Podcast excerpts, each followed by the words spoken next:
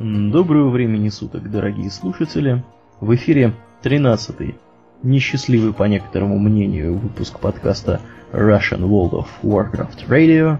И с вами двое его постоянных ведущих, э, Дворф Домнин и э, Человек Аурельян. Мы оба паладины. Да, что-то как-то я сегодня тебя вместо того, чтобы паладином назвать, назвал Дворфом. Ну, в принципе, одно другому не помеха. К сожалению, сегодня с нами наш третий, скажем, постоянный ведущий, Арнфрид, не смогла принять участие, потому что э, немножко приболела, ну и кроме того, я у нее отобрал гарнитуру, в которую я сейчас говорю.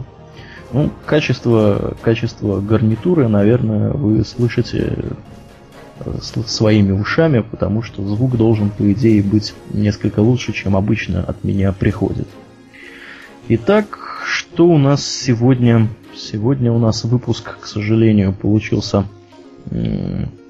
несколько, несколько он задержался. Мы должны были еще вчера выступить, но как-то вчера мы не смогли сорганизоваться. Видимо, 13-й выпуск сказывается каким-то образом. Вот, ну, посмотрим. С чего мы, Домнин, начнем сегодня? Мы ну? начнем, конечно, с того, что официально объявлен 20-летний юбилей компании Blizzard Entertainment. Да, теперь это случилось официально, хотя в прошлом выпуске мы уже вообще-то говорили о том, что 20 лет исполняется Blizzard, и Blizzard теперь вот раскачался. Э, как все начиналось, Домнин? Начиналось все, как нам тут э, пишут на специальном мини-сайте по этому поводу, с того, что жили-были трое ребят, выпускников Калифорнийского университета города Лос-Анджелеса. И в 91 году они решили создать собственную компанию по производству компьютерных игр. Главное, сказали они, чтобы игры были супер и выпускать их было в радость. Вот так все начиналось. Напомню, что тогда компания называлась Silicon and Synapse. И их первой заметной игрой была Lost Vikings. Что среднее между аркадой и головоломкой, где нужно было управлять поочередно тремя разнокалиберными викингами, дабы спасти их от каких-то там пришельцев. Слушай, а вот эти викинги, три викинга, они тоже были танк, ДПС и хиллер? Или как? Ну, там было не совсем так. Там был один, который мог э, прыгать, э, плавать и бегать. Второй, который мог драться. И третий, который э, всех щитом прикрывал. Ну, танк, короче говоря. Ну да, это танк. Ну, вот откуда. Уже 20 лет назад была, собственно, концепция да. танка введена в играх от Blizzard. Вот, да, но слушай, а... ради скажем, что да. эта концепция появилась еще в текстовых мадах. Вот. Появилась она, правда, не сразу, потому что э, первоначально в мадах же, как все знают, игровой мир состоит из комнат, ввиду э, текстового формата. Поэтому там никаких танков было не надо. Там просто первым в комнату запускали толстого. А вот монстры кидались на него, а дальше заходили все остальные. Вот так. Да, это интересные подробности. Слушай, Домнин, а ты сам-то в Lost Vikings сыграл? Я играл во вторую часть, причем я играл довольно много. И играл я увлеченно. Во второй части там помимо викингов были еще добавлены оборотень и дракон. Опа. Дракон умел летать и плевать огнем, а оборотень умел немного биться в рукопашную, самое главное лазить по стенкам. Вот. Игра была интересная, там были живые диалоги, э, очень разные э, антуражи. Там начиналось все в какой-то такой Трансильвании с вампирами и скелетами. Э, продолжалось фантазийную рыцарскую какую-то тему, а дальше, дальше там было, был пиратский корабль. Э, какие-то там джунгли с шаманами и пирамидами. И под конец, по-моему, мир будущего. Да, вот так. Ивана как? Вот такая мощная. Слушай, ну я вот из этой твоей истории вынес только то, что Воргенов они тоже придумали уже достаточно давно. Ворген там был чистейший. То есть в Воргенисти не бывает. Он один в один выглядел, что и сейчас. Ну вот. да. Ну вот, вот я, я что? хочу со своей стороны сказать, что по поводу вот того сайта, который они разработали специально к своему 20-летнему юбилею, здесь вот запланировано 6 таких больших разделов. Видео, интервью, сообщество по ту сторону врат, фотогалереи, ключевые даты в истории Blizzard. Из них вот видео уже доступно. Там небольшое видео, сидят э, Моркхейм и как второго-то парня я забыл зовут. Э, не помнишь, как его зовут? Я что-то я как-то подзабыл это дело. Вот, сейчас поглядим, как его зовут второго парня. Да, ну, да, Майк Морхейм и Фрэнк Пирс сидят вот они, а, двое основателей, собственно, Близзарда. Э, один бородатый, а второй лысый, будем так их называть.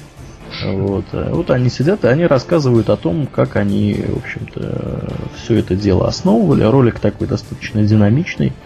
Тут всякая нарезка такая мероприятий Близзардовых. Я думаю, что всем его стоит посмотреть уже хотя бы из-за той музыки, которая тут играет.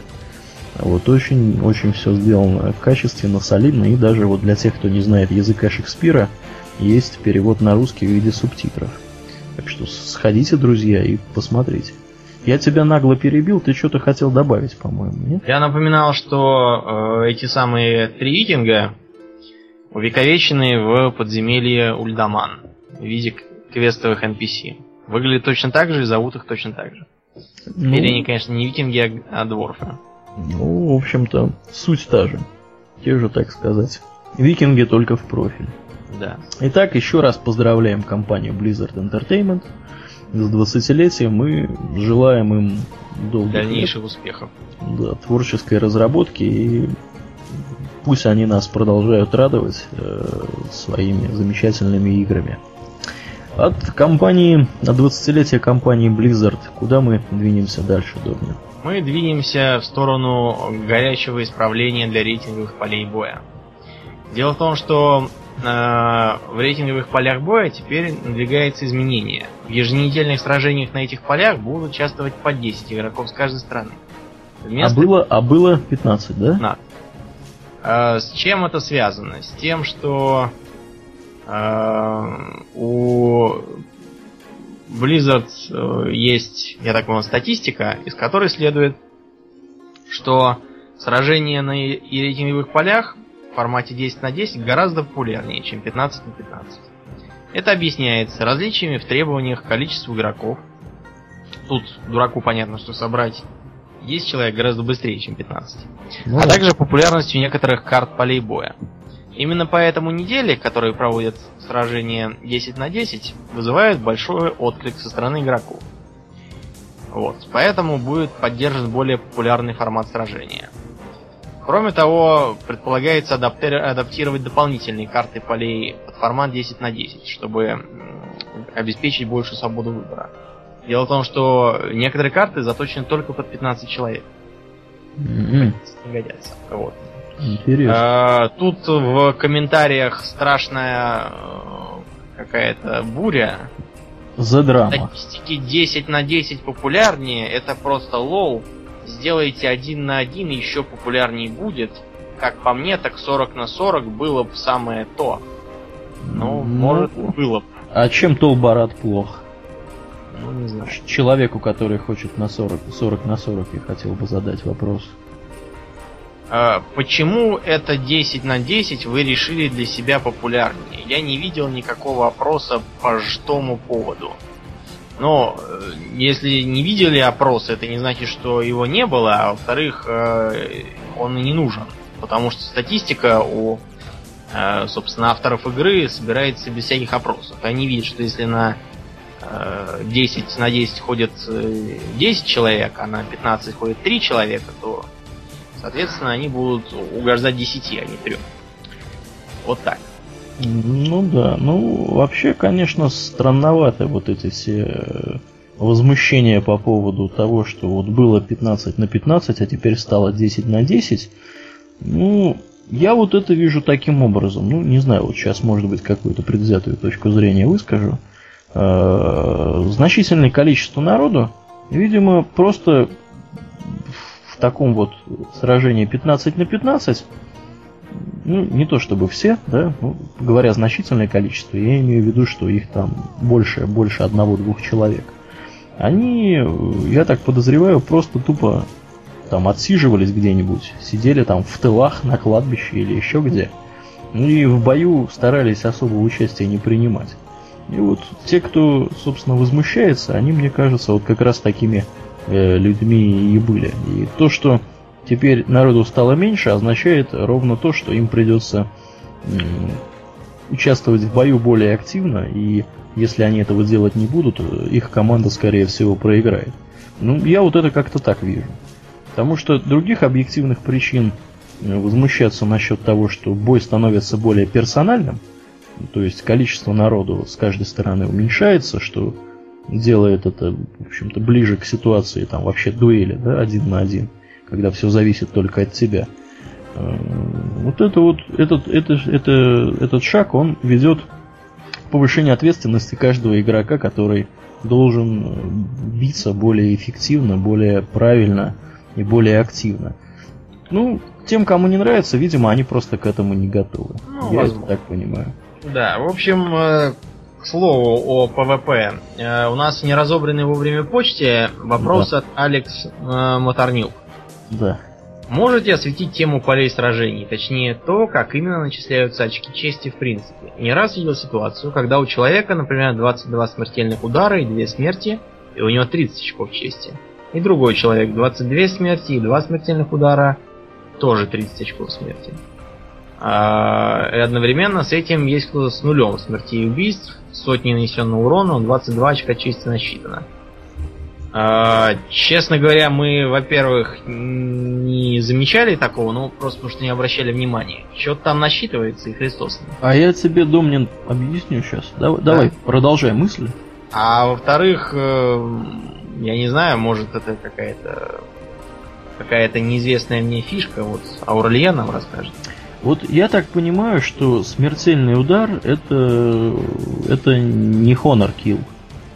А, это, это разные понятия.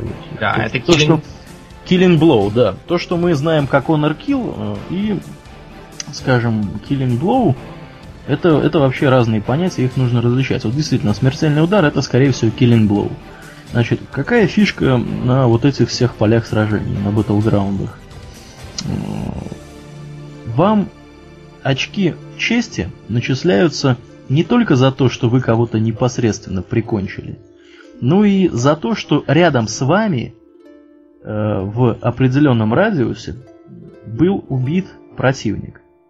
Иными словами, вы могли просто тупо стоять и ничего не делать, а рядом с вами 8 человек месили какого-нибудь там ордынца вот, и замесили его в мясо. Вам за это тоже начислят э, очки чести. То есть понятно, что их будет наверное, не так много, как если бы вы его killing blow сделали ему, то есть смертельный удар. Вот. И... Но, тем не менее, вам что-то начислится. Поэтому, э, друзья, не обязательно получать вот эти killing blow делать, то есть добивать непосредственно противника. Э, вам просто нужно находиться рядом с местом, с местом боя и принимать в нем посильное участие. Именно за это очки чести, собственно, и начисляются. Я не раз и не два замечал, что именно таким образом все устроено, скажем, в том же Винтерграспе. И у меня нет никаких оснований сомневаться в том, что такая же методика, она распространяется на другие mm-hmm. батлграунды. Вот. вот еще что я подумал. А еще же честь начисляется за разные участие в достижении поставленных целей, скажем, за а, попытку там флаг поднять свой или чужой сорвать. Да? О-о. За, за захват башни на долине Альтерака, например. Выдается. Mm-hmm. Там это, правда, обычно учитывается в графе справа, ближе к концу. Ну да, там есть отдельные, сколько башен ты захватил, сколько отбил, там все, все такое. Вот на это, это тоже там, сколько чего-то там подорвал. Это для разных полей по-разному. Ну, Надо будет, кстати, нам сходить посмотреть, что за поле боя Twin Peaks. Я как-то ни разу там не был. Никогда ну, туда не такие. Надо, надо сходить. Ну, на самом деле мы тут небольшие профессионалы, скажем честно, в вопросах полей сражений, да, батлграундов. А, исключительно потому, что нам больше нравится осваивать PvE контент. Да, PvP мы... по остаточному принципу, когда когда, когда, уже когда всюду уже сходили, все, да. все закрыто на следующую неделю, и надо чего-то делать. Вот тогда мы идем в игры. Да, мы уже это не раз и не два подчеркивали. Ну, если, если вот такие вопросы все равно возникают, да, у людей, то мы, конечно, будем стараться отвечать и на них тоже. Поэтому не стесняйтесь нас спрашивать любыми удобными вам способами. Ну, а так как мы любим ПВЕ, э, следующая новость нас сильно радует. Э, готовится нововведение к удачному жребию. Да, Для... оно не то, что готовится, оно уже, уже внедрено вместе с уже. патчем 4.06. А, что это такое удачный жребий? Напомним. Это эффект, который получает группа, в которой есть хотя бы один случайно подобранный с помощью Dungeon Finder персонаж. А, ранее это означало повышение э, урона, исцеления и уровня здоровья всех членов на 5%. Да, что же изменилось в патче 4.0? Изменилось то, что теперь этот самый э, удачный жребий гибок. Э, при наличии двух и более членов группы, подобранных случайным образом, коэффициент умножается на это число. Ну да, на самом деле до, до, до 15% да, умножается, 15. то есть не больше трех раз. А, почему это так сделано? Нам объясняет наш уважаемый краб. Тем, что а, они хотели немного смягчить разницу поразительную, между прочим, разницу между гильдейскими группами и случайными группами. Э, случайным группам это даст э, определенную фору, э, которая поможет им покрыть штраф на несработанность, на возможно там какую-то несыгранность, которые присущи гильдейским группам. Которыми Слушай, не страдают гильдейские группы. Вот, Домнин, вот скажи, ты вот побольше моего походил и в героики, и в простые данжи катаклизмовские. Ты вот э, замечал, что гильдийская группа как-то более слаженно работает по сравнению с группой случайных э, товарищей? Разумеется. Причем это я замечал не только тогда, когда э, гильдейская группа наша, но и тогда, когда я попал в чужую гильдейскую группу. Э, с чужой гильдейской группой тоже одно удовольствие ходить. А, ну, почти всегда, потому что а, на Медне вот я как раз попал в Vortex Pinnacle. Для русскоговорящих это то место, где халиф Асаад. Угу. Там была группа не то чтобы гильдейская, там было три человека из одной гильдии, и еще вот два попались случайно. Я и еще один.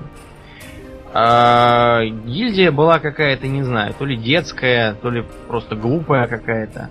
Школота, короче, была какая-то. Да, потому что, потому что я не знаю, как, как это мы прошли.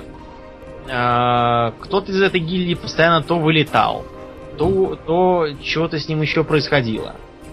То а, они э, совершенно, оказывалось, не знают тактики то они зачем-то бежали через все подземелье, не слушая никаких... Э, ну, после вайпа. Бежали через все подземелье к следующему боссу, не слушая никаких э, призывов использовать телепорт. Прыгнуть быстро.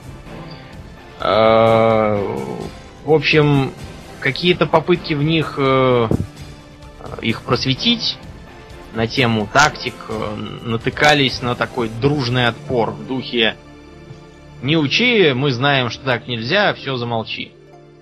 Угу. Я не знаю, как я там с ними вообще дожил, но с грехом пополам мы таки добили Асада.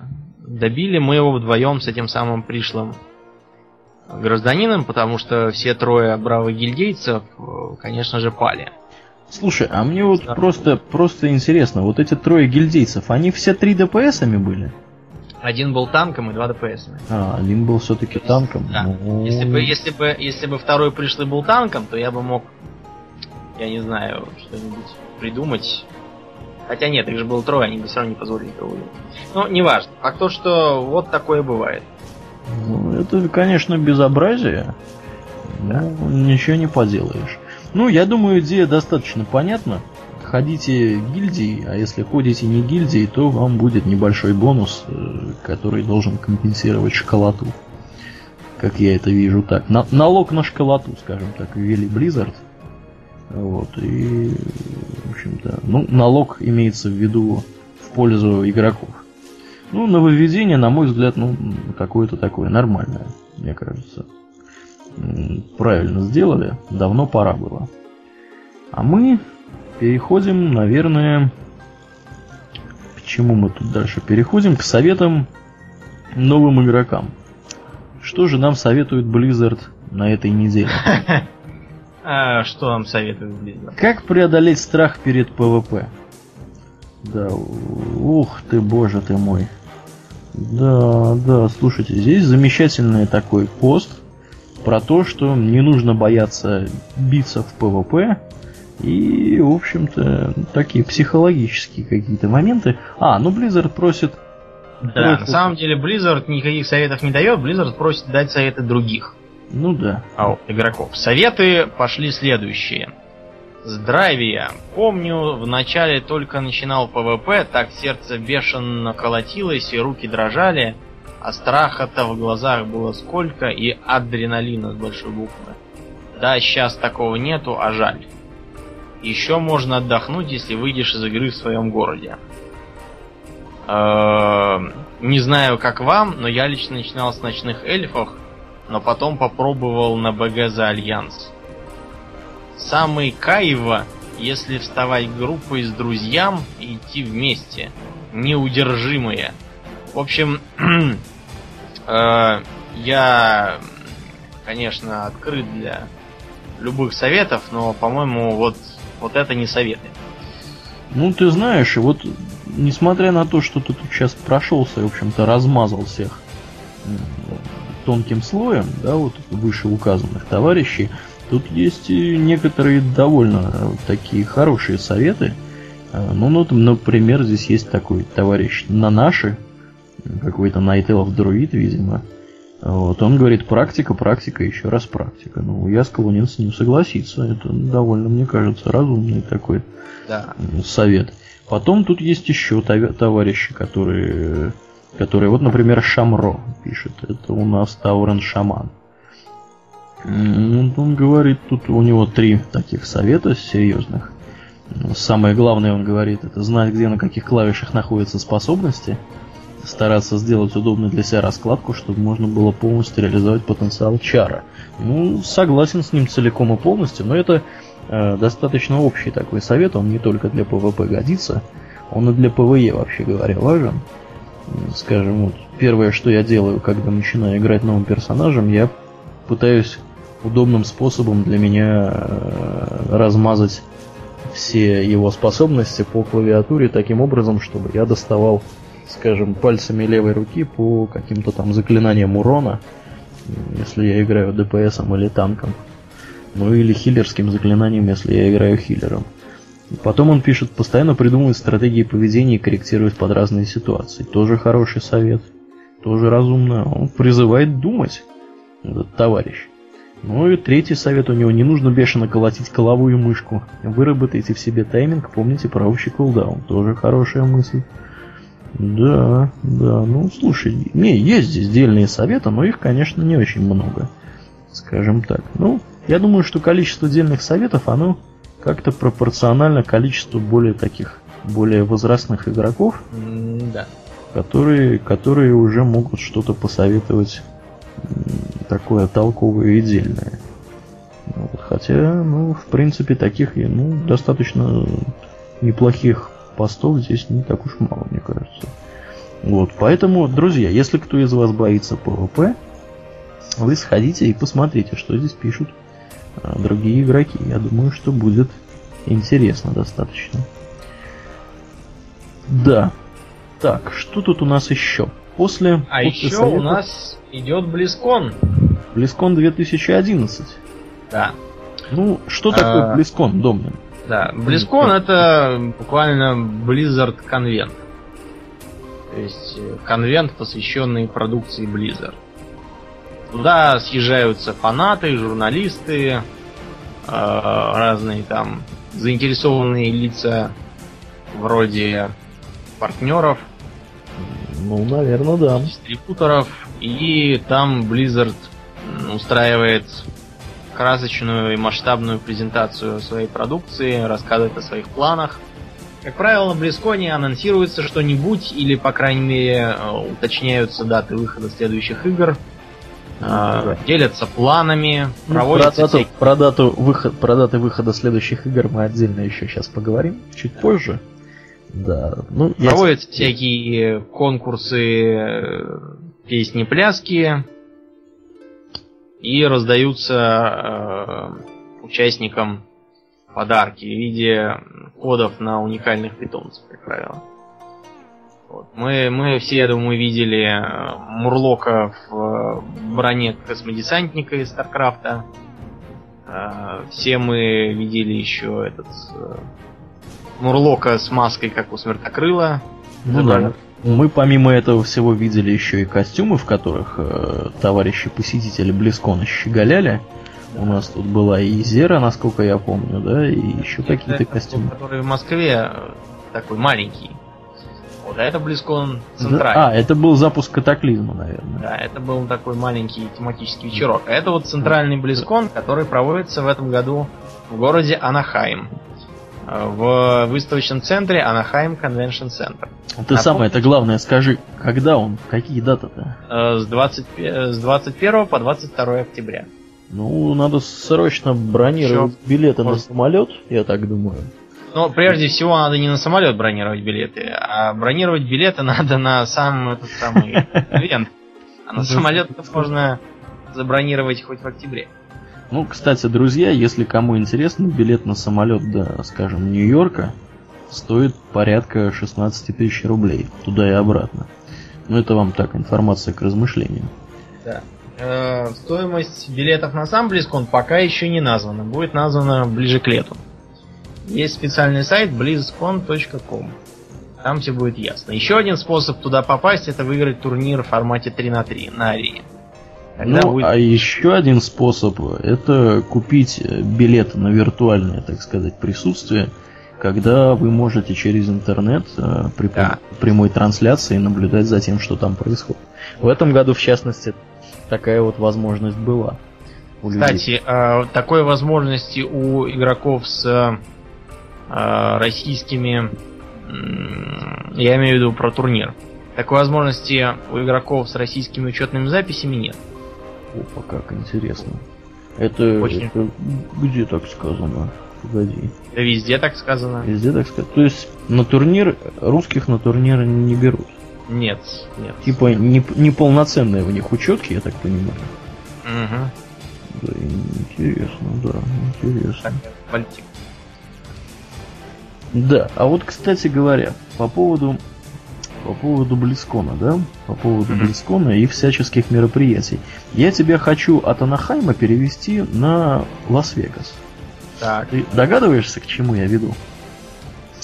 В Лас-Вегасе, ну, если даже не догадываешься, у нас эти темы стоят в конце. Я Казино, хочу... пьянство, бабы. Хочу их сейчас. Так, ты остановись, главное, вовремя, потому что иначе нам придется в настройках подкаста для Арпода указывать, содержит контент 18+. Вот. А этого делать не хотелось, потому что я знаю, что нас достоверно знаю, что нас слушают и более молодые слушатели, скажем так. Ну хорошо, давай, давай про твое. Итак, что же в Лас-Вегасе? В Лас-Вегасе произошло мероприятие. К сожалению, я вот сейчас не вижу, что там было. Церемония награждения какая-то там была. А, ежегодное мероприятие, вот он называется DICE. На нем, в частности, выступал тот же самый упомянутый уже сегодня Майк Морхайм, один из основателей Близзарда, и выступал еще вице-президент Роб Парда. Э, значит, два этих товарища, они рассказывали, в общем-то, о двух не связанных между собой практически никак проектах, которые мы нашли способ связать.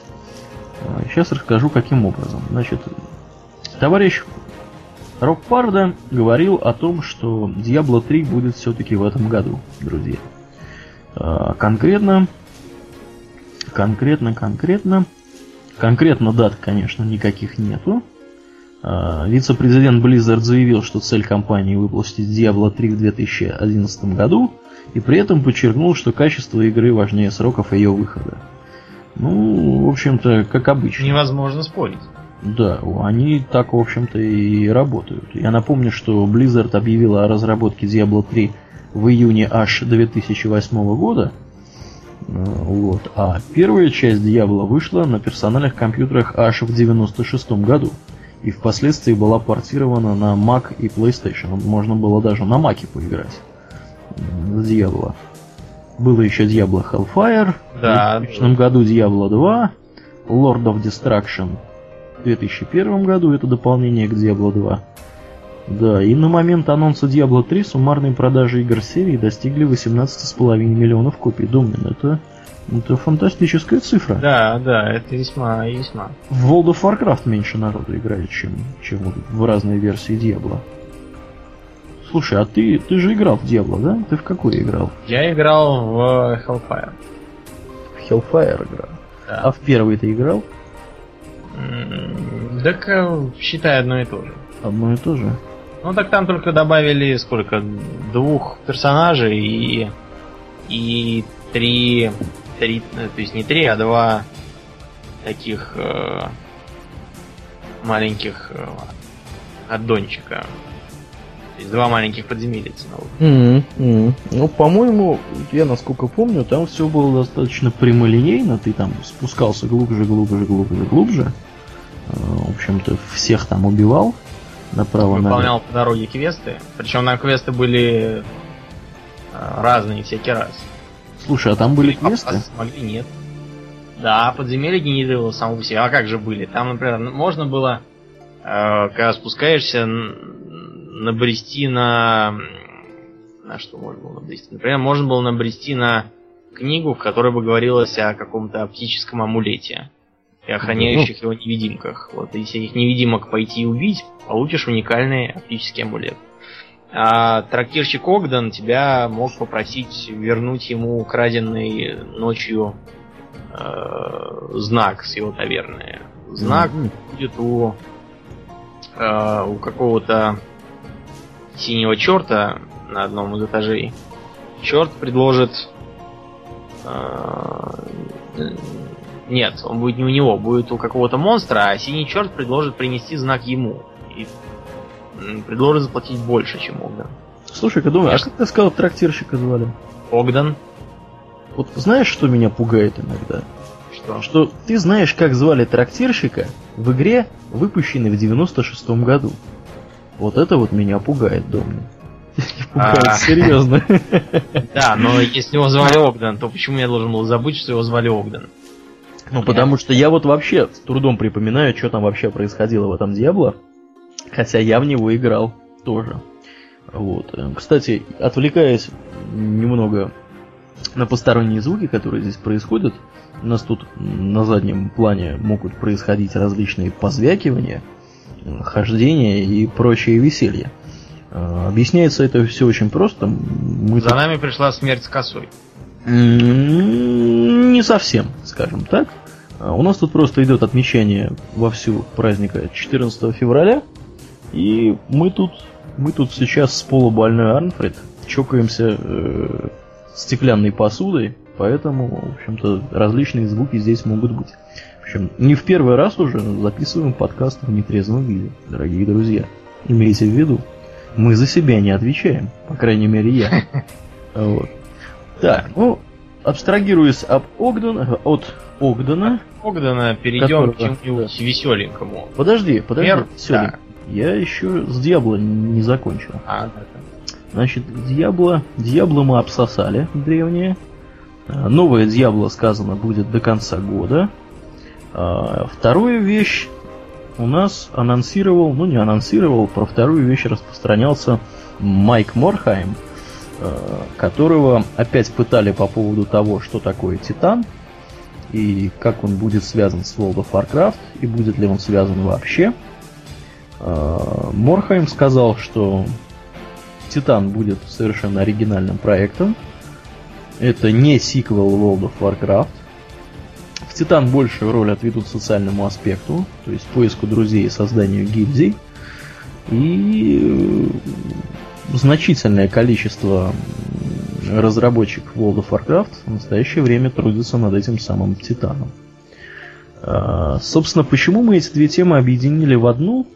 Объединили мы их потому, что нам наш дорогой слушатель, наш постоянный, можно сказать, слушатель Сарачанин в комментариях к этому подкасту написал а, буквально следующие слова, я его здесь не побоюсь процитировать. А, «Важно, важно», написал он красными большими буквами и привлек наше внимание. А, в журнале «Компьютерные, «Лучшие компьютерные игры номер 2» за февраль 2011 года сотрудники Blizzard подтвердили по поводу утечки выходов игр, на странице 10 об этом можно прочитать. Ну и Тут он дальше ругает китайцев, которые опять все взболтнули лишнее. Ну, Домнин, ты лучшие компьютерные игры читаешь? Читаю, да. Сайт. Журнал сайт, читаю. Сайт читаешь. Ну, на сайте, наверное, там с лагом сказать. На сайте с запозданиями два месяца, так что. Ну, я как, как, как на островах в Тихом океане.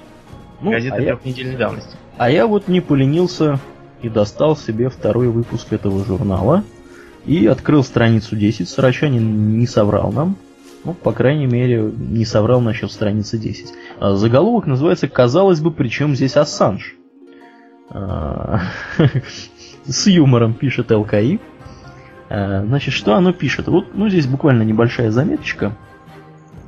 Утечка информации о релизах Blizzard подтвердилась. Теперь мы знаем расписание выходов игр компании вплоть до 2014 года.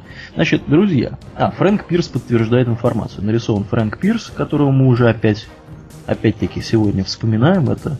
Это, это не тот, который бородатый, а тот, который лысый. Если вдруг кто-то не понял, о ком идет речь.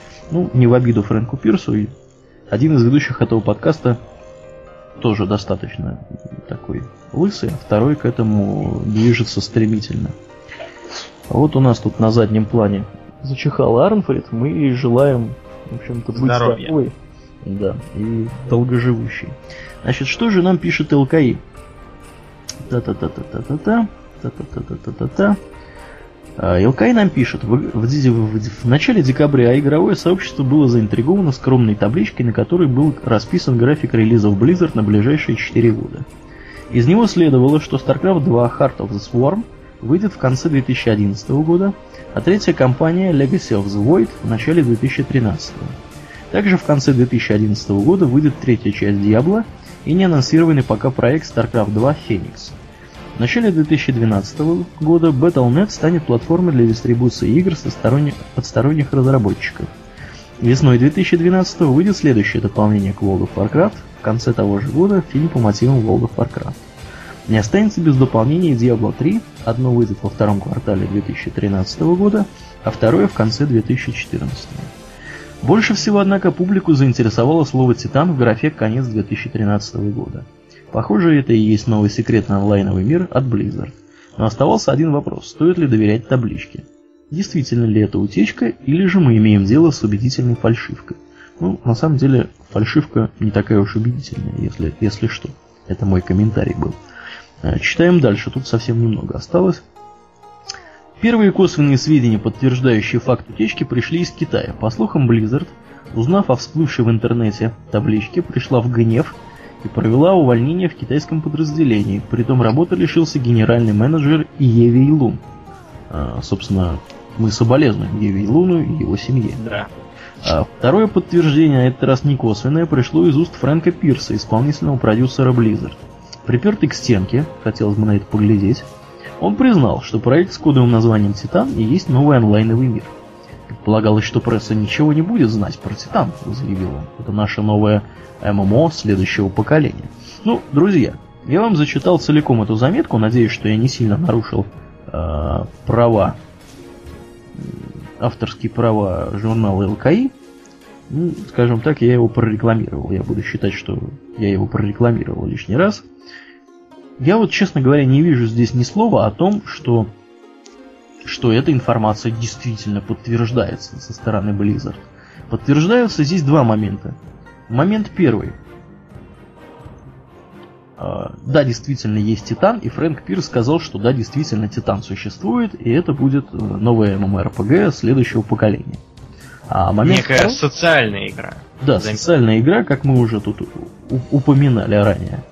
А второй момент это то, что в Китае уволили генерального менеджера, и опять же не очень понятно, как это связано с утечкой, если эта утечка была. Ну и еще пишут, что первые косвенные сведения, подтверждающие факт утечки, пришли из Китая. Но, видимо, вот про увольнение как раз они и говорят. Друзья, ну, мне это кажется довольно-таки неубедительными доказательствами того, что весь график целиком и полностью правильный. Ну, какой-то график, да, может быть он правильный. Ну, в принципе, косвенным доказательством может быть то, что в графике в этом стояло э, в частности, вот касательно Старкрафта, ой, не Старкрафта, Диабло 3, стоял конец 2011 года. И да, действительно сказали, что до конца 2011 года его выпустят. Поживем, увидим. Я думаю, что, по крайней мере, часть из вот этой информации, она имеет, имеет право на существование. У нас тут был комментариях некий товарищ, по-моему, это был тот же самый уважаемый нами Рамазетти, которого мы уже хвалили и благодарили за то, что он нам замечательную обложку нарисовал. Да-да. Он начал тут очень-очень э, ругаться на тему, что э, это все брехня, э, все эти таблички, табличка это она совершенно не обязательно, не обязательно правдива. И вообще ее специально Blizzard сделали для того, чтобы повысить курс собственных акций э, или еще что. Вот я сейчас была прямая цитата. Да. Ну, курс акций, друзья, можно накручивать гораздо более другими способами и более приятными. Я думаю, что не нужно для этого слушать много умных подкастов э, от неких, скажем так, э, живущих в Соединенных Штатах Америки любителей Мака, которые, в общем-то, раб- работают с акциями и когда что-то про акции говорят. Ну, не знаю, у меня нету такого ощущения, что акции ну, в общем, Blizzard в общем, сильно выросли после этой таблицы. Да, дело, дело в том, что это был драфт. Э, за этот драфт уволили, как уже ты сказал, генерального менеджера. Ну, мы не и... знаем на самом деле, так ли это было. Ну, предположим, что так. И мне кажется, что тут ничего нет сверхъестественного. Э, приблизительный драфт ушел. Мы же, мы же понимаем, что, скажем, разработка игр это такой процесс творческий. Э, в нем не обойтись без временных рамок. Просто потому, что иначе разработчики будут его делать годами. Ну, он до бесконечности будут разрабатывать. Нужно ставить рамки. Не факт, что они будут действительно до достигнуты, но это как пятилетний план. Чтобы был некий ориентир. Слишком серьезно к этому драфту относиться не будем. Ну и поедем дальше. Слушай, Домнин, вот перед тем, как мы поедем дальше, все-таки я занудливый человек. Mm-hmm. Я вот что хочу тебя спросить. В декабре ведь, да, утекло все это дело? Да, в декабре. В декабре утекло. Ага, замечательно. Ну, смотрите. Смотрите, друзья. Для тех, кто фанат теории заговоров, да, э, сходите по ссылке на Википедию, которую я дал в комментариях к нашему прошлому подкасту. Ссылочка называется Activision Blizzard. Это официальное название как бы головной компании Blizzard Entertainment. Там есть э, в Википедии справа э, ссылочка на кодовое имя на NASDAQ этой компании. Э, я вот сейчас просто не поленился, зашел на NASDAQ, построил интерактивный график изменения курса акций Activision Blizzard за последние три месяца. Ну, что я вам хочу сказать? Что я вам хочу сказать? Если это была умышленная утечка, да, как тут подозревают некоторые грамотные, экономически, я надеюсь, грамотные товарищи, а, то эта утечка на пользу Blizzard сильно не пошла. А не пошла она вот почему.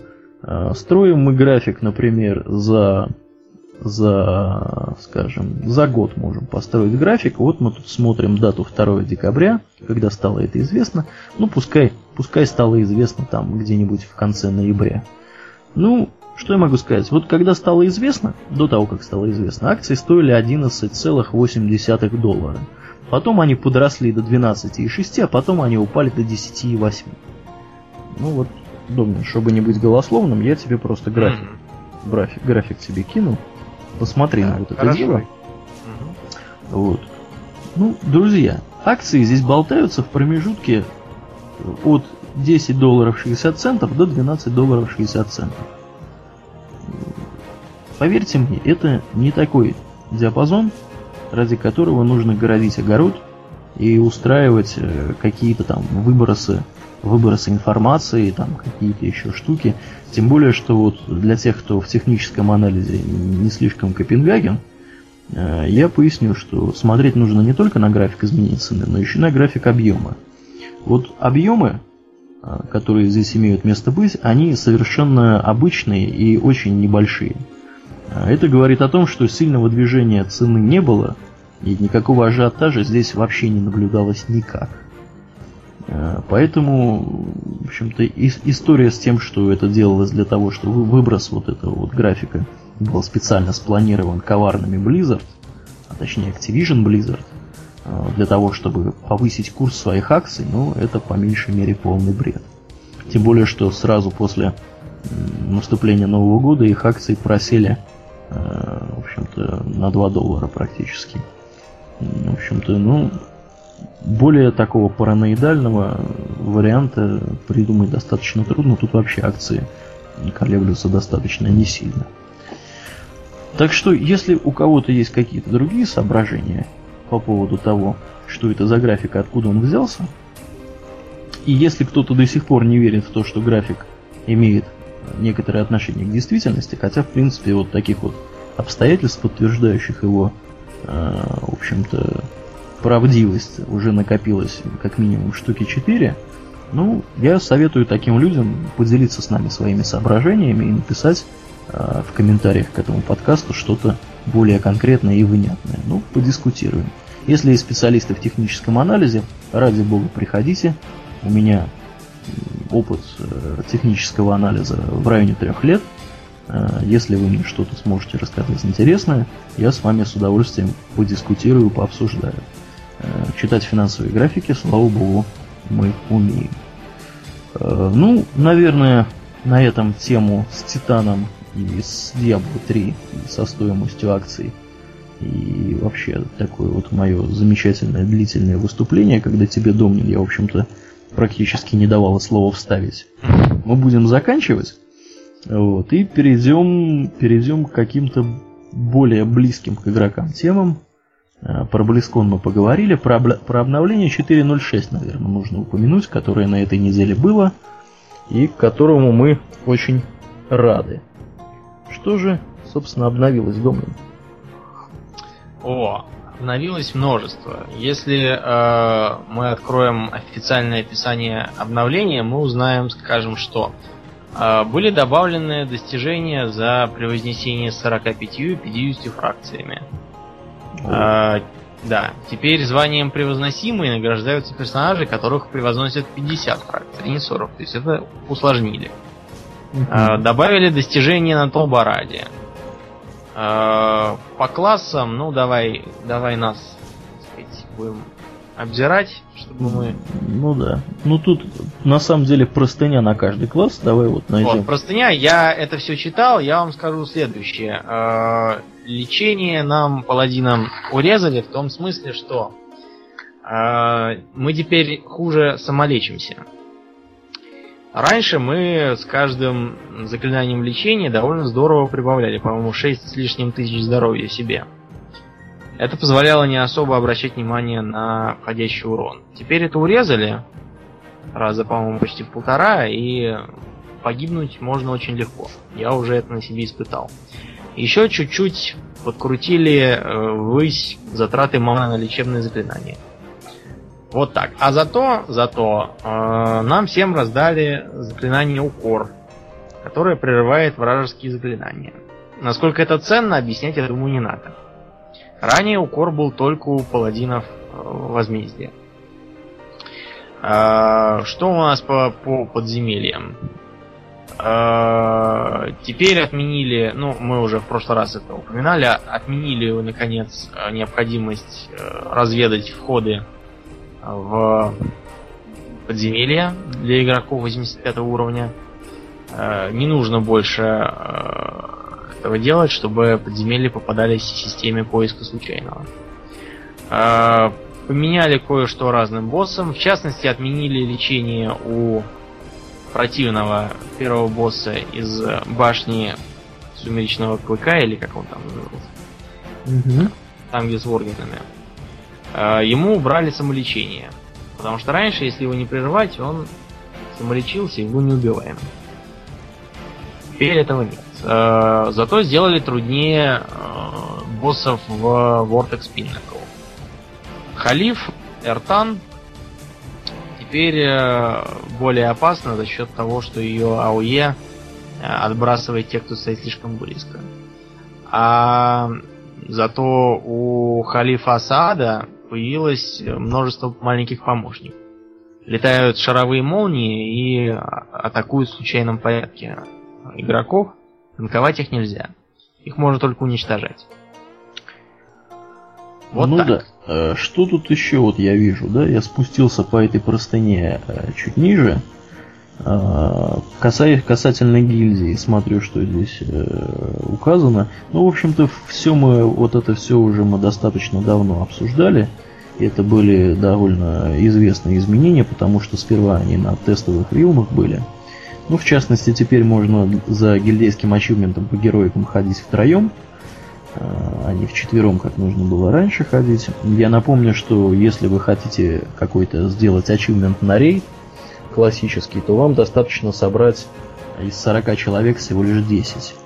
А чему мы, собственно, являемся живым подтверждением. Мы вот в минувшее воскресенье или в субботу мы ходили. По-моему, в субботу мы ходили, да? В Molten Core. Да, мы ходили в субботу Molten Core. Ходили в субботу Molten Core и получили гильдейский ачивмент за то, что вот мы туда попали, хотя нас было, по-моему, человек 13. Ну, достаточно, на самом деле, 10. А, что еще? Ну, молодому броненосцу такой пет, скажем так, гиль, за гильди, гильдейская такая награда за, убить, за убивание э, большого количества всяких криптеров. Теперь требуется не Exalted, а Revert всего лишь, да? Почтение, а не превознесение. Сертификат, для сертификатов хранилища гильдии, которые игроки получают в качестве гильдейских наград, теперь корректно указывается, что они могут быть использованы только главной гильдией. Ну да, и после достижения гильдии 23 уровня снимается ограничение на количество опыта, которое гильдия может получить, получить сзади. Кстати говоря, вот еще из нововведений, которые мы заметили довольно быстро, и которые, ну, не знаю, насколько они хороши или плохи, теперь, наконец, появился недельный кап э, с репутацией гильдии для игроков. То есть э, вы за неделю не сможете получить больше определенного количества очков репутации из собственной гильдии,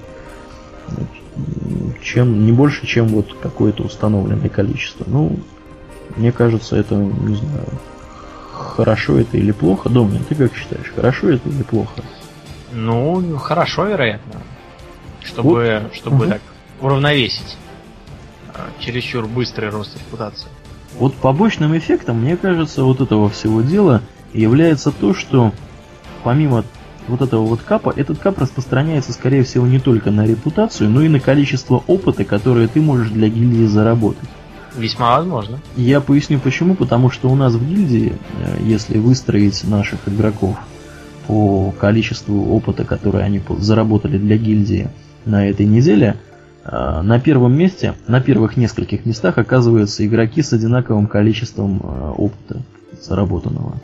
А поскольку мы знаем, что репутацию из гильдии можно получить за выполнение квестов, э, я думаю, что это понятия такие связанные. И начиная просто с того момента, как вы упираетесь в недельный кап репутации из гильдии, скорее всего у вас вы упираетесь в кап э, по опыту, который вы можете для гильдии принести, и ваш опыт не будет засчитываться в гильдейский. Хотя, может быть, и будет. Честно говоря, нам не удалось это установить достаточно достоверно, потому что у нас наши многочисленные игроки, которых более 360 в настоящее время, они стали добираться до высоких уровней, и, в общем-то, теперь не очень понятно, кто, кто именно составляет основную вот эту вот массу игроков, зарабатывающих опыт. Да, здесь, конечно, простыня огромная. Все ну, эти... все, все могут по- взять и посмотреть. Да, взять и посмотреть. Мы не будем слишком. Сразу, да? сразу здесь они опубликовали помощь, то есть пост, посвященный помощи тому, как обновляться. А, как обычно, у людей на Vista и на Windows 7 возникают проблемы с обновлением. Вот что делать в этом случае, можно почитать на официальном сайте. Ссылка у нас тут есть. А, кроме того, срочные были исправления сделаны к обновлению 4.06, не обошлось и без них. То есть поправили одни баги, но, видимо, создали другие. Вот. С их перечень тоже есть отдельно. Сейчас а, мы быстренько буквально глазом на него поглядим. Да, здесь тоже простыня и немалая, надо сказать. Да, ну если кому интересно, посмотрите. Какой-то интересный баг на живых американских серверах был, Домнин. И? А, дело, дело, да, дело в том, что этот самый баг э, не удалось следить на тестовых э, игровых мирах. Клиент и сервер игры входили в конфликт по поводу того, что скорость, э, как скорость влияет на восстановление ресурсов игроков. То есть э, баг э, заставляет клиент полагать, что у игрока уже достаточно ресурсов для использования какой-либо способности. Но сервер верно считает, что это не так, и не дает ее использовать. Получается такое противоречие. Способность э, подсвечена, то есть можно ее использовать вроде бы. Но при нажатии на значок э, объясняется, что недостаточно там, маны или еще чего-нибудь. Вот. Это, это какой-то какой-то беспредел на самом да, деле. Тут, правда, не маны, а энергии или фокуса. Или рунные, рунные, рунная энергия. Поскольку распространяется это на немагические классы. Вот То так. есть у магических классов не было проблем? Нет, такое было только у разбойников, охотников, рыцарей смерти и друидов зверей. Ну, понятно. Короче, которые, да, используют не магию. Ну, да, да, странный баг, но вроде его его обещают вроде пофиксили, поправить. да. Или, или обещают поправить. А, работаем над фиксом. Ну, значит, поправят. Так. А, значит, есть у нас у нас два с тобой сейчас варианта, думаю. Мы можем сейчас вот две темы взять следующие, а потом к аддонам перейти. А можем сразу к аддонам, но потом тогда не в тему немножко будет две следующие темы. Ну давай, две следующие давай. темы коротко, буквально вот одной строкой. Значит, первая веселенькая тема. А в сети опубликовано несколько зарисовок интересного тематического парка, ну, аттракционов, как вы понимаете, ну, да. который откроется в Китае в марте 2011 года. Правда, не уточняется, где именно. Китай он большой. Вероятно, где-нибудь там в Шанхае или э, в Гонконге. Ну, не, нет, в Гонконге было написано Гонконг. Наверное, где-нибудь в Шанхае или еще где-нибудь на побережье. В богатых местах. А, этот самый тематический парк э, будет сделан в стилистике э, творчества Blizzard. Тут есть зарисовки, но вот честно говоря, я я как-то не наблюдаешь здесь Близзарда. Как-то вот если бы мне кто-то показал, я бы ну ну никогда, даже мне и в голову бы не полезло, что тут какие-то какое-то может быть сходство с Blizzard. Я только что я тут могу найти похожего? Тут относительно похожа последняя картинка, напоминает архитектуру Протусов. Да, Протусов. Вот это, вот это похоже, да. А остальное я даже не знаю, что это и куда это. Вот там на заднем плане какая-то башня, она так, так что-то такое напоминает. Цитадель ледяной корона, может быть. Стилизованная. Нет, на Каражан больше похоже. На Каражан? Ну, на Каражан тоже похоже, да. Даже больше похоже на Каражан. Да чем на цитадель ледяной короны. Вот, а все остальное, оно какое-то не в городе Богдан, не в селе Селифан. Но, может быть, это такое было художественное видение автора, а, а в жизни все будет совсем ну, не так. Ты знаешь, Домнин, есть еще некоторый шанс того, что это не имеет отношения ни к Варкрафту, ни к Старкрафту, а имеет отношение, скажем, к Дьябло. А, потому что Нет, здесь это не имеет отношения к Диабло. Где ты видел в Диабло вот такое? А, Но здесь написано таким образом. Скорее всего, территорию разделят на несколько участков, посвященных Warcraft, StarCraft и другим играм Blizzard. То есть, Это ну, видимо, Lost Vikings тоже попадают в эту категорию. Ну, а было бы глупо не использовать. Будет, наверное, так же, как в Диснейленде. Там же разделено на э, Discovery Land, чего-то там еще Land. И у них свои темы. Слушай, Дом, Discovery ты там в Диснейленде был когда-нибудь? в парижском был, да. А он Диснейленд или Дисней Волл? Диснейленд в Париже, он же Евро Диснейленд. Есть Walt Disney World во Флориде. И плюс есть еще Диснейленд где-то еще в США. Disney Ага. World большой и центральный. а Диснейленд, соответственно, поменьше.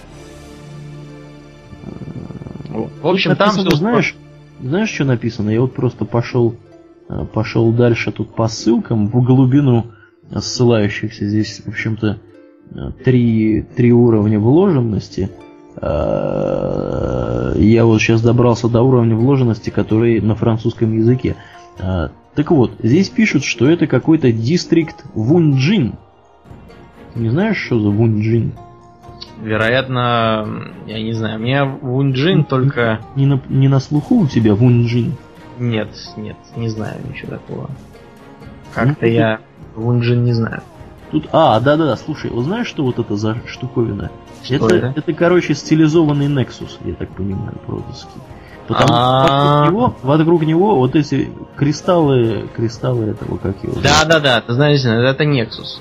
Это, скорее Nexus, всего, правда, ра- раньше был четырехугольный, а тут он какой-то многоугольный стал. какой-то многоугольный Nexus, да. А вот остальные здания, какая-то турель тут есть, по-моему, тиранская. Я вот наблюдаю, вот я тебе сейчас кину ссылку. Да. Тут, Где к это? сожалению, нельзя, нельзя путем увеличить, поэтому, Да, поэтому Тут Нам ничего это- нельзя увеличить. Ну, и отмечают еще товарищи, что э, такого нету даже в Южной Юж- Корее. Ну, это, видимо, по- потому что в Южной Корее нет места и все дорого. А вот смотри, вот здесь написано Universe of StarCraft. Какие-то иероглифы, но вот этой вот картинки по ссылке, что я тебе дал. То есть это Так. все-таки больше, больше к StarCraft относится, но Ну, видимо, вот, вот, вот этот вот, вот, Вот этот этот вот кусок. угол, видимо, да, он посвящен Старкрафту, потому что, да, я вижу, я вижу э, домики такие, как в э, городах землян из э, StarCraft 2, я вижу вот минералы, я вижу, минералы здесь есть, да. да, минералов тут довольно много даже. Я вижу, что еще. Э, вижу.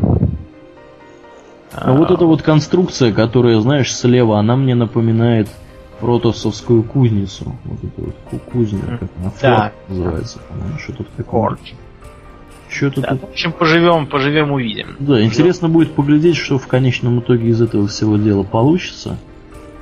Я думаю, что что-то, что-то, наверное, получится интересно. Так, и вторая новость короткая. Хм, короткая.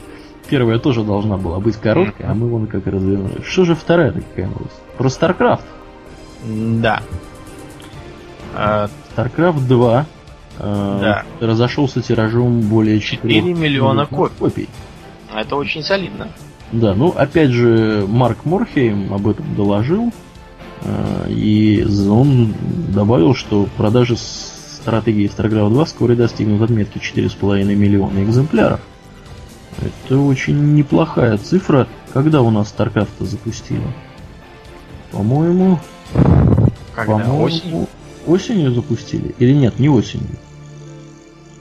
Или осенью? Что-то я забыл. По-моему, осенью.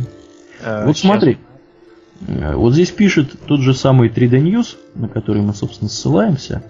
Э, Хотя это и весьма солидные показатели для ПК эксклюзива, многие эксперты считали, что игроки купят намного больше единиц проекта. К примеру, аналитик Майк Хики прогнозировал, что к марту 2011 года будет выкуплено не меньше 7 миллионов копий StarCraft 2. Ну, С осенью я промахнулся. 27 июля вышло. Далеко а, не осенью. летом. Ну вот и мне казалось, что я летом За играл. полгода, в общем. Да, да, интересно. Ну вот еще из цифр здесь пишут, что игроки сделали более 150 тысяч карт для мультиплеера StarCraft 2. Друзья, это очень серьезные цифры. Ну, опять же, это была, должна была быть новость одной строкой, просто имейте в виду, что StarCraft покупают. Просили нас рассказать, какими аддонами мы пользуемся. Да, ну, мы пользуемся им джентльменским набором. Да, чем мы Конечно же, мы того, используем чтобы... Curse клиент. Да, да. Curse клиент, с нашей точки зрения, очень удобен, мы его рекомендуем всем. Это такой инструмент, который позволяет легко искать, устанавливать и производить обновление аддонов. А, да, скачать его, в общем-то, и найти его достаточно просто. А, набираете curse, curse.com, kurse.com, kurse.com, и вот попадаете на сайт разработчиков этого замечательного продукта. У него есть платная версия, есть бесплатная версия. Ну, бесплатная версия вас будет задалбывать рекламой, э, такой достаточно ненавязчивый, но тем не менее.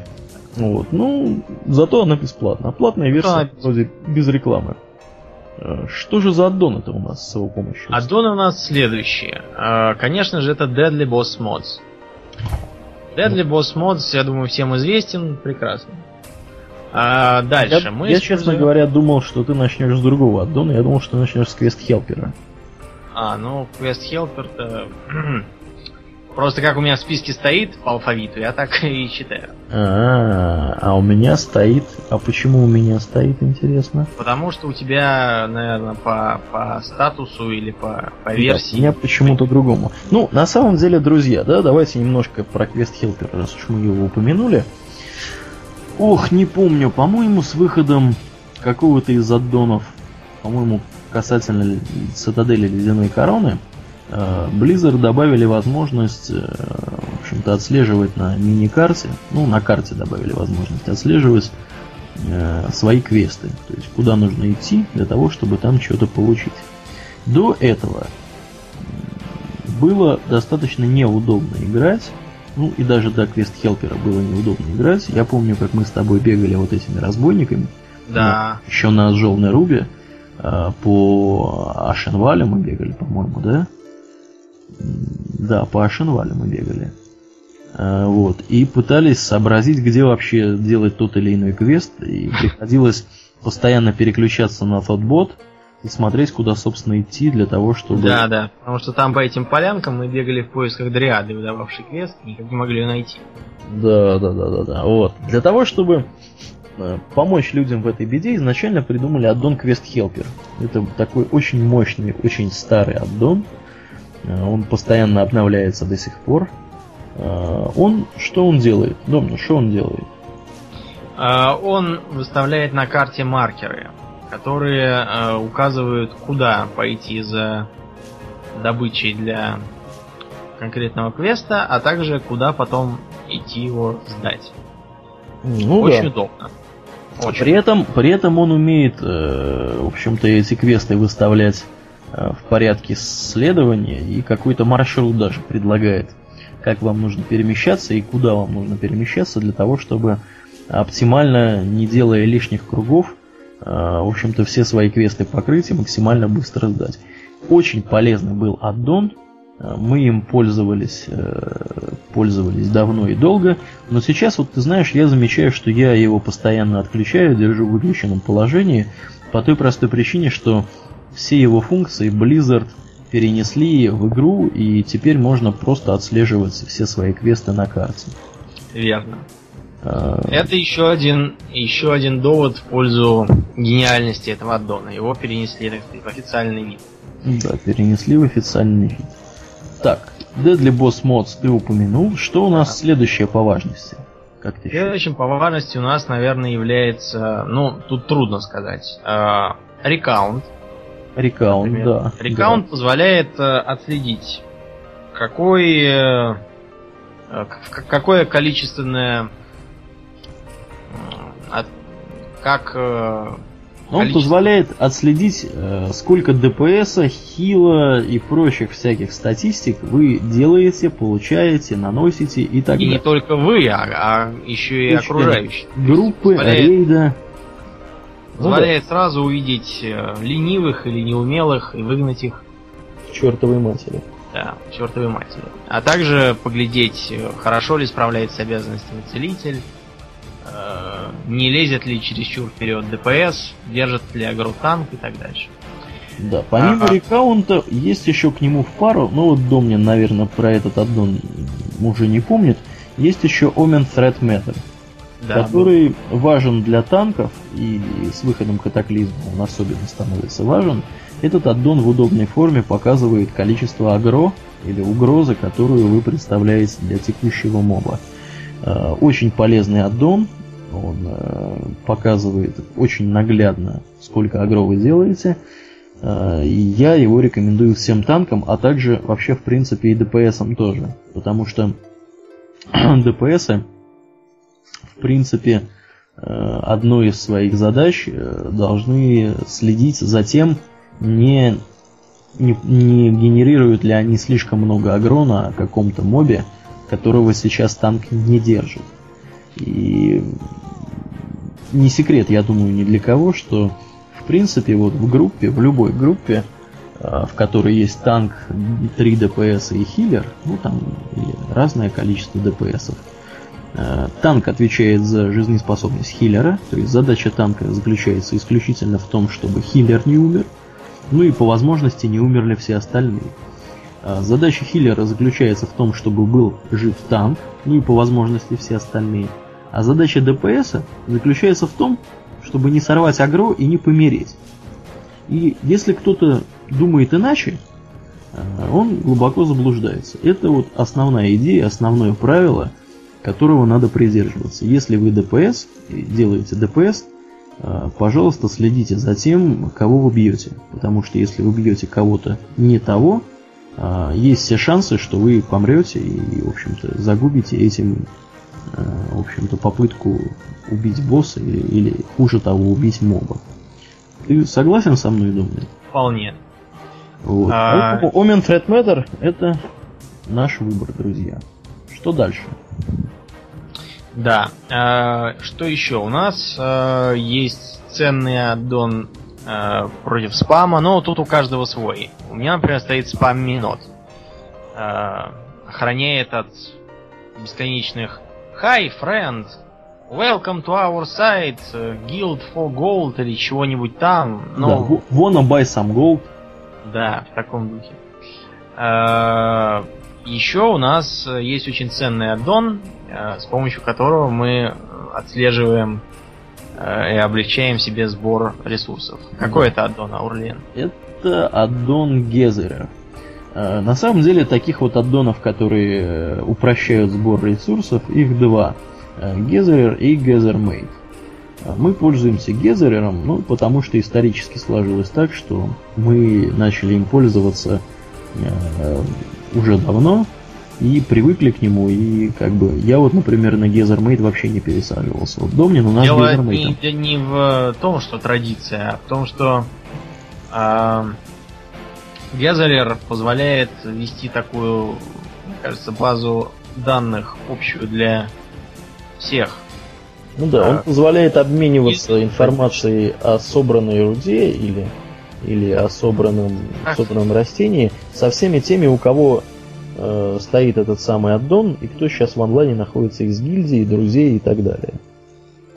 Очень удобная штука, и мы настоятельно рекомендуем пользоваться ею. В принципе, в Гизермейте тоже, наверное, есть какие-то плюшки, но мы им как-то вот не пользуемся.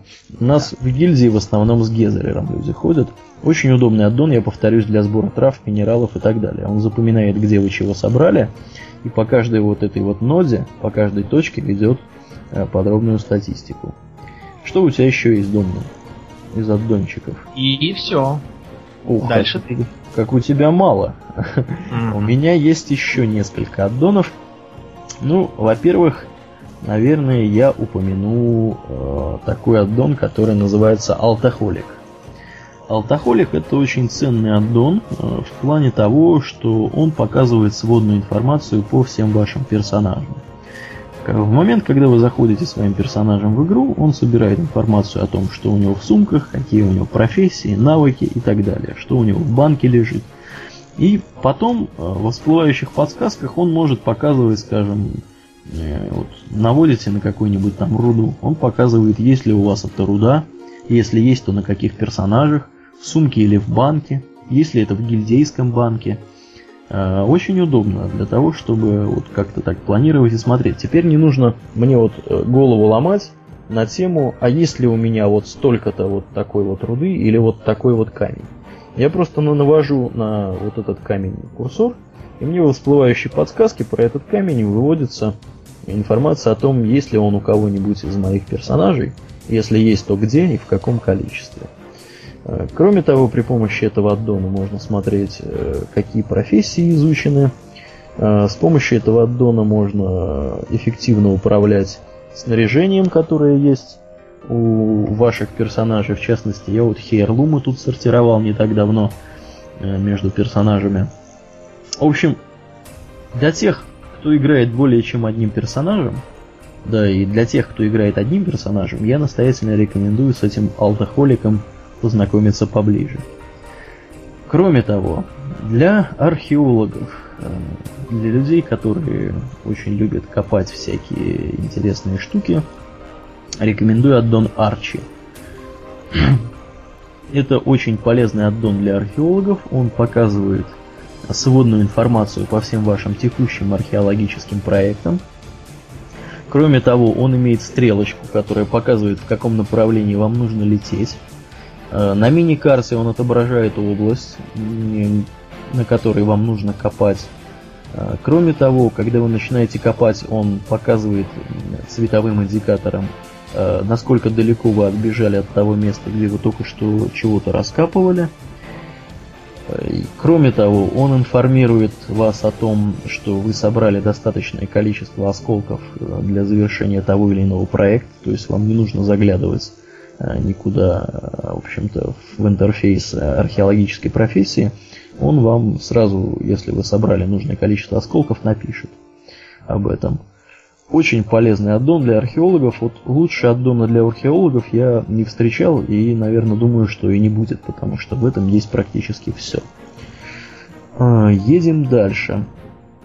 Для фанатов, э, для фанатов делания э, ачивментов на убиение редких монстров Аутленда и Нортренда. Ну и для всех тех, кто просто любит поохотиться за редкими мобами, и кто хочет получить какую-нибудь э, довольно необычную синенькую э, вещицу с какого-нибудь редкого моба. Для этого есть у меня в моем загашнике, в моем веселом списке аддонов целых два аддона. Начну с аддона под названием NPC Scan – я думаю, что Домнин у тебя он тоже, вообще говоря, есть. Он у меня есть, просто не пользуюсь. Не пользуешься, вот. И к нему NPC Scan Overlay. Overlay это такая надстроечка, которая на карте позволяет области отмечать, где эти редкие мобы водятся. Что делает этот аддон? Этот аддон позволяет вам в более удобном виде охотиться на редких тварей. Э, то есть вы можете летать над теми областями, которые подсвечены NPC скан оверлеем в поисках редких тварей. И как только редкая тварь попадется в радиус э, вашего, так сказать, достижения, ну, там на практика показывает, что очень большой радиус сканирования этого аддона, там больше 200 ярдов, по-моему.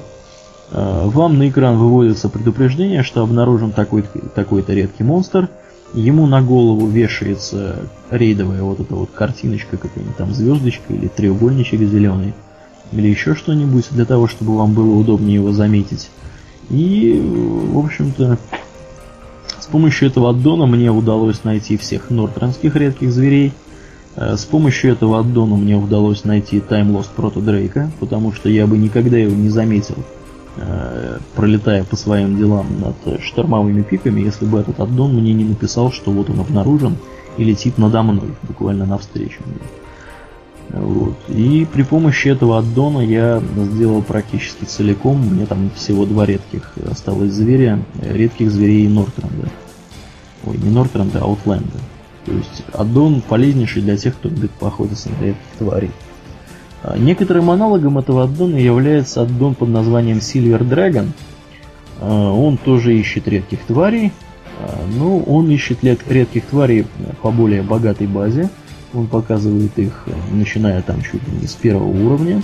Не секрет, что во многих землях Eastern Kingdoms и Калимдора есть редкие мобы по разным областям. Такие вот с серебристым дракончиком вокруг их портрета.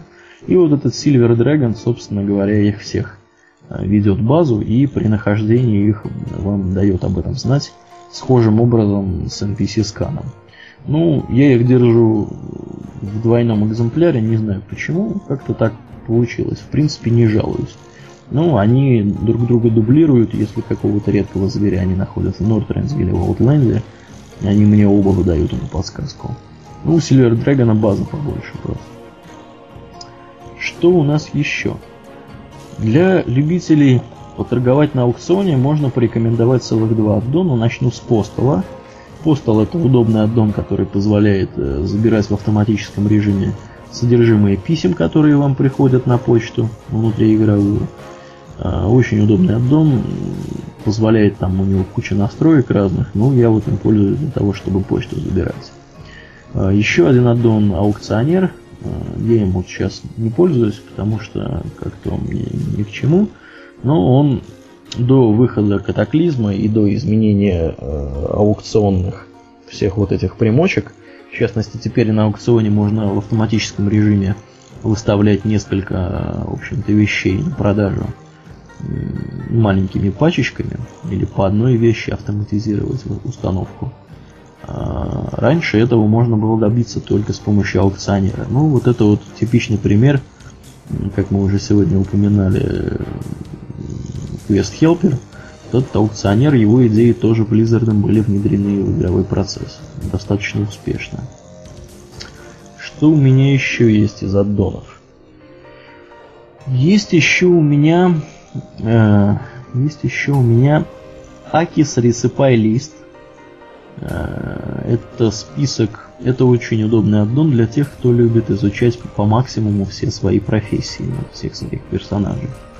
Э, этот аддон показывает, какие у вас уже есть э, выучены рецепты, какие рецепты вам еще нужно выучить, и он ведет статистику по тому, какой процент всех возможных рецептов для вашей профессии у вас выучен. Ну вот, скажем, с его помощью я прокачивал своего инскриптора – а, и вот э, у него, у этого инскриптора, из, по-моему, там больше, по-моему, 300, если не 400 а, разных рецептов, у него, у него не хватает всего 30 рецептов в данный момент. Еще одним удобным аддоном называя, э, является Recipe Radar. Ну, это аддон, который просто показывает вам нет ли поблизости вендоров, которые продают э, полезные рецепты. Я, честно говоря, э, не уверен в том, как он работает, потому что я его поставил одновременно с вот этим Recipe листом, Akis Recipe лист. И кто из них там что делает, кто выдает подсказку, в частности, при наведении на персонажа, кто выдает подсказку, что у этого персонажа можно купить тот или иной рецепт, я вот достоверно вам не скажу. Atlas Loot Enhanced это понятно. Таблица с лутом показывает, с кого чего валится. Мил Help. Мил Help это аддон полезный для гербалистов и скрипторов. Он показывает, э, в общем-то, какой пигмент получается из той или иной травки. Тоже достаточно полезный аддон для моего инскриптора. Ну, очень он мне нравится. Ну и, наверное, последний аддон это Том Том. Он тупо показывает ваши координаты, вот эти вот те самые координаты на миникарте, которые, ну вот конкретно где вы находитесь, э, по каким координатам на карте. Э, зачастую какие-то всякие квестовые существа, какие-то вендоры на том же тотботе указываются по координатам. Ну вот с помощью вот этого том-тома можно эти координаты отслеживать и, в общем-то, удобно перемещаться по карте. Ну, наверное, с аддонами все. Если бы была Арнфрид, она, наверное, не рассказала бы больше, потому что у нее список аддонов примерно напоминает мой. Вот. А, она тут говорит, что нет, я вру. У нее есть какие-то специализированные аддоны, видимо, которые относятся к магическим каким-то штукам. Там у нее, я помню, про порталы какая-то была тема. А, ну вот она говорит, в порталах нет необходимости. Ну ладно, ну в следующий раз она, когда будет с микрофоном, мы ее на эту тему спросим.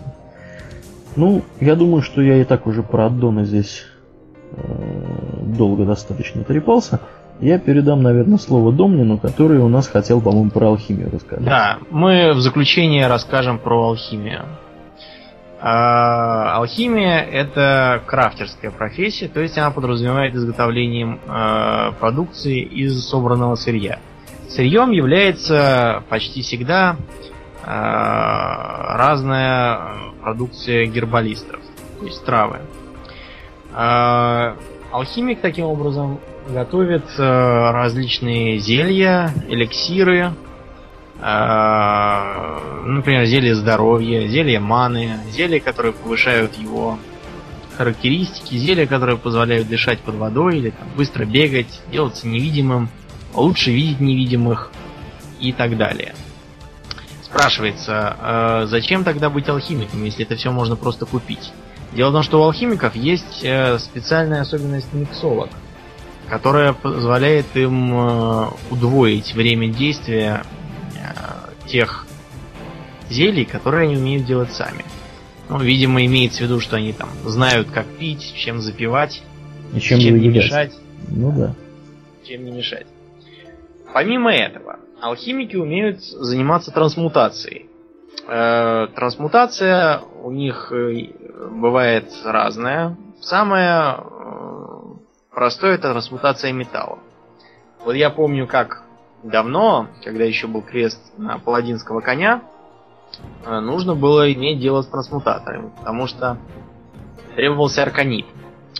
А арканит в природе не встречается. Арканит приготовляется только из э, тория, смеси с, э, с аркейн кристаллом. Не знаю, как его сейчас перевели. Вероятно, тайный кристалл или что-то в этом духе. А, на данный момент писком моды является трансмутация истинного золота. Очень ценный и нужный для высокоуровневых рецептов металл, который в чистом виде не встречается. А, весьма дорогой, имеет э, время перезарядки, сутки, насколько я помню, и потому довольно здорово обогащает алхимиков. Спрос Слушай, на их услуги...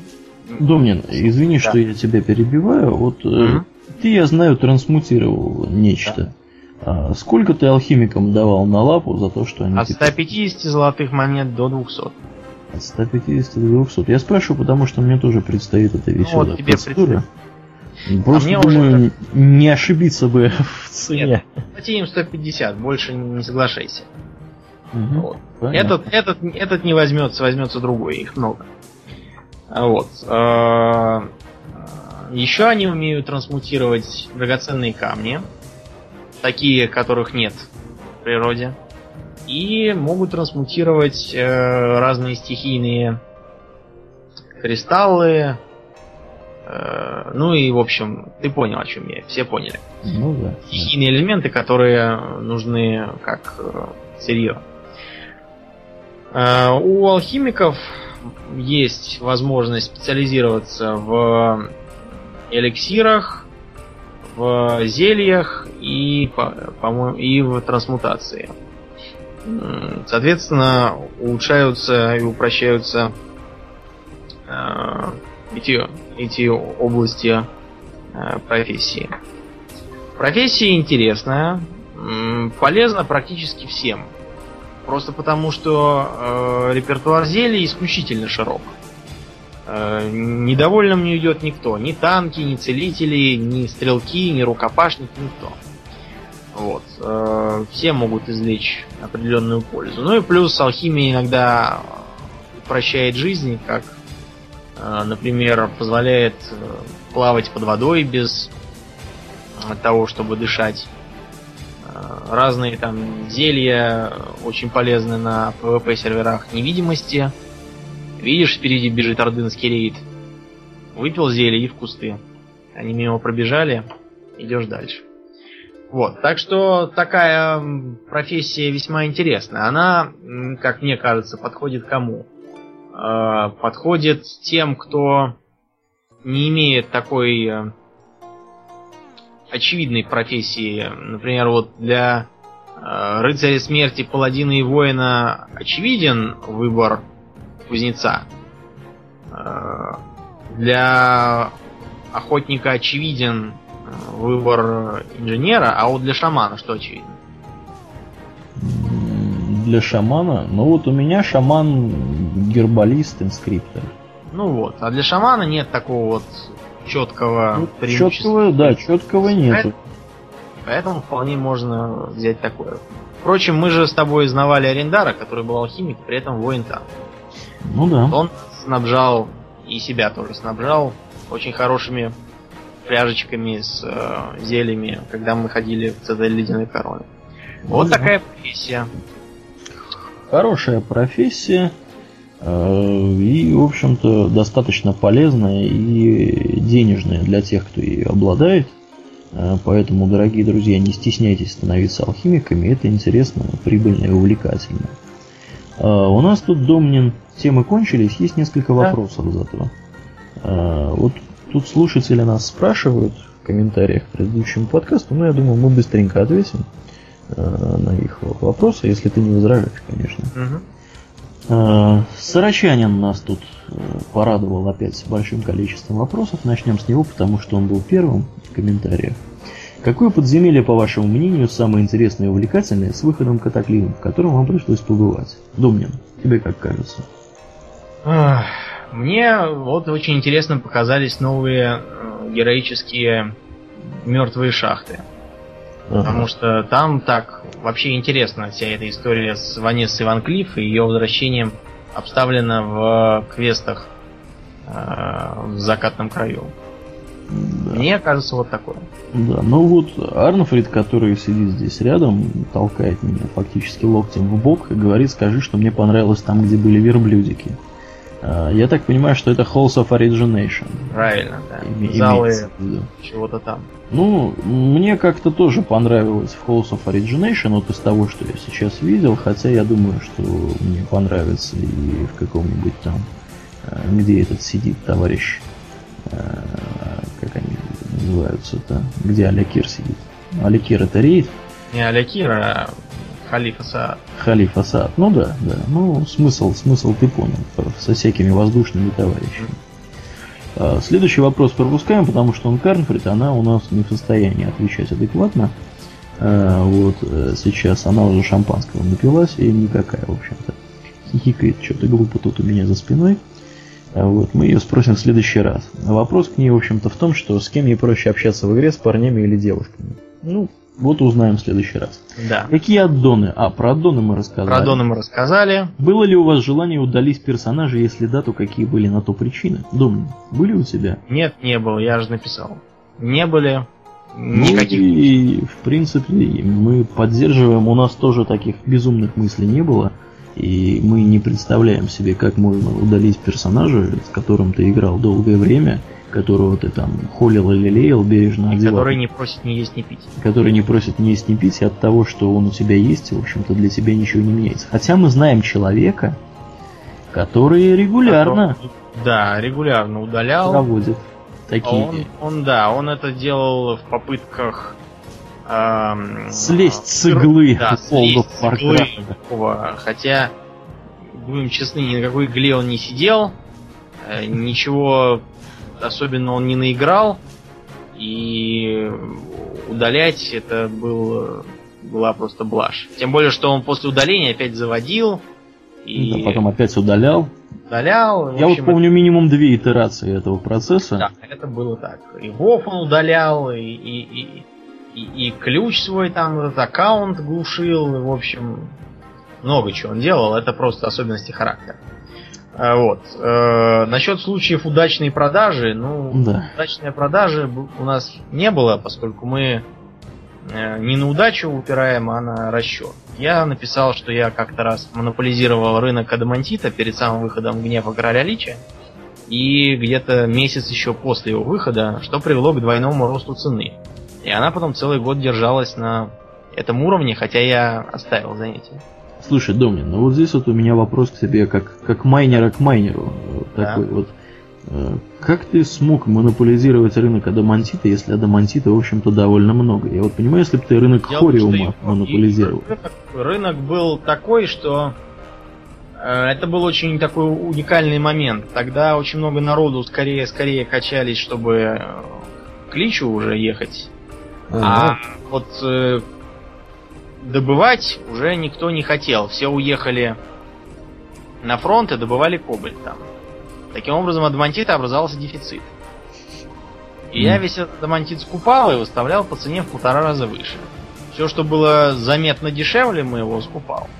То, что не было, ну, его быстро выкупят и, и, и опять останусь я один.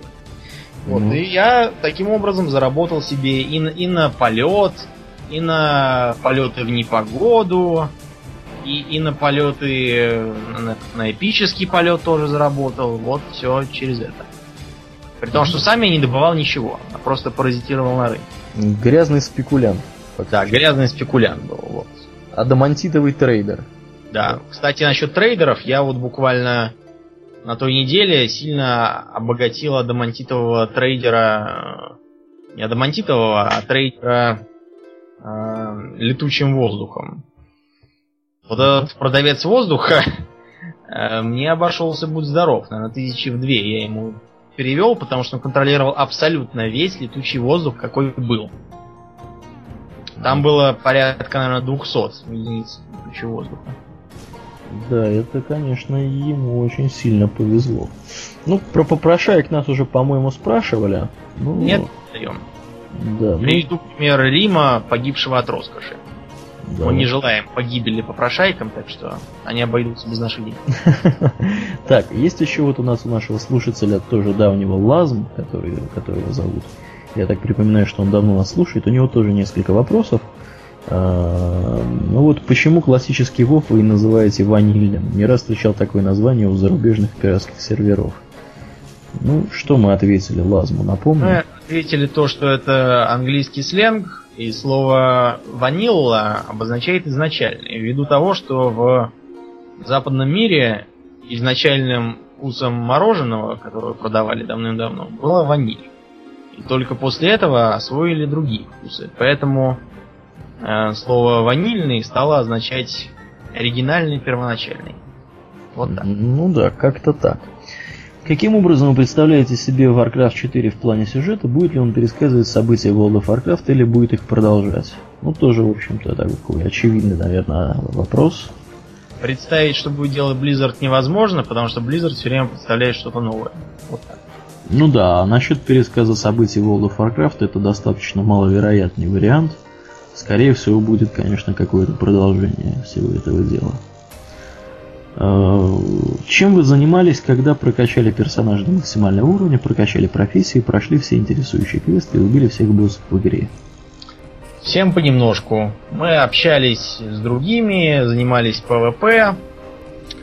Э, ну так, социализировались, так сказать. Ну да, ну я вот еще квестики на турнире делал. Да, да я так похаживал ЦЛК, чисто для того, чтобы полюбоваться на слаженную работу команд. И все. Да, на самом деле, не сказать, что было очень движуха прям была большая. И mm-hmm. у нас был даже период, когда мы прекратили играть. Да, мы, вы, вы пропустили несколько месяцев, я пропустил месяц. Ну да, ну на самом деле мы ничего, я думаю, не потеряли. На самом деле ничего не потеряли, потому что все равно это были пустые месяцы. Ну да. Тем более, что ты же был еще в бета-тесте в это время. Ну да, у нас был, ну не только я был, еще и Арнфред был в бета-тесте. Ага. Мы принимали участие посильнее в бета-тесте. И даже там запостили несколько, несколько баг-репортов. Хотя это было да. и непросто. Так, ну, наверное, вопросы у нас кончились. Вопросы кончились. И... Поэтому, дорогие друзья, спасибо вам, что вы нас слушаете, что вы задаете наши, нам вопросы. Мы призываем вас э, делать это и дальше. Рассказывайте о нас своим товарищам, которые играют в World of Warcraft. Э, задавайте нам свои вопросы, мы с удовольствием на них постараемся ответить. Ну, в общем-то, наверное, на этом сегодня все. Я напоминаю, что с вами были Паладин и Домнин. И Ауралиен. До скорых ну, встреч. Всего хорошего. До свидания.